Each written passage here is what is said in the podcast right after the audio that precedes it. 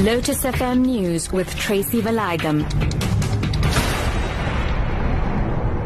Good evening. EFF leader Julius Malema says if South Africans are angry about unemployment, they must take it out on the government, not foreign nationals. Malema has addressed about 3,000 party supporters in Inanda, north of Durban. In the past three weeks, at least seven people died and thousands were left homeless in xenophobic violence that started in KwaZulu-Natal. Malema says even if all the foreign nationals are chased out of the country, South Africans will still suffer from unemployment and lack of houses. So you want to march, you feel power, you think you want to kick somebody out of the country, go to the penthouse in Johannesburg called the Luthuli House.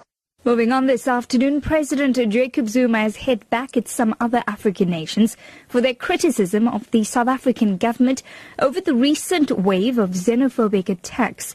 The president says conditions in other countries are responsible for their citizens coming to South Africa instead of staying at home. President Zuma has told a Freedom Day rally at the Union Buildings in Pretoria that everybody criticizes South Africa as if we manufactured the problem. His remarks follow Nigeria Nigeria's decision to recall its top diplomats from South Africa over the attacks on foreigners.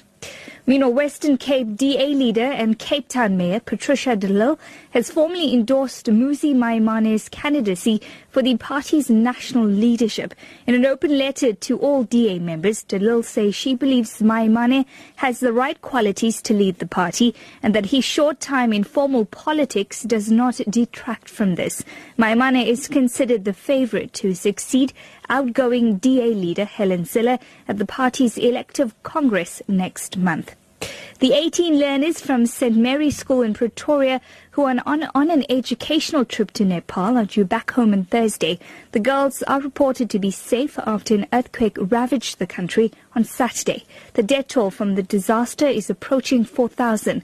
Stuart Morris is Global Operations Director for World Challenge, the organization that arranged the St. Mary's learners trip. Their scheduled flight leaves uh, in a couple of days' time on the 30th of April uh, from Kathmandu. Now, we know that some airlines are um, putting on bigger aircraft to try and clear the backlog. Uh, we don't think it's going to be possible to bring them back any earlier. But as I've said, we've got plans in place to uh, keep them safe and well and comfortable, and they will, we hope, um, if there's no other disruptions, that they will fly back on their scheduled uh, flights. Back home this evening, Freedom Day celebrations in KwaZulu-Natal have seen unity among South Africans and foreign nationals who have been victims of xenophobic attacks in the past three weeks. KwaZulu-Natal's event was attended by representatives of Rwanda, Zimbabwe and the DRC.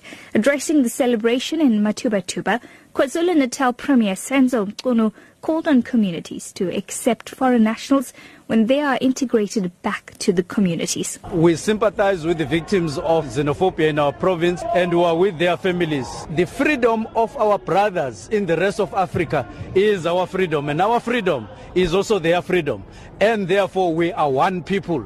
And we are saying, let us stop all acts of xenophobia in our province and normalize life for all of us, foreign nationals and local nationals. Your top story at 6, EFF leader Julius Malema says if South Africans are angry about unemployment, they must take it out on the government, not foreign nationals. For Lotus FM News, I'm Tracy Valaydham. I'll be back with more news at 7.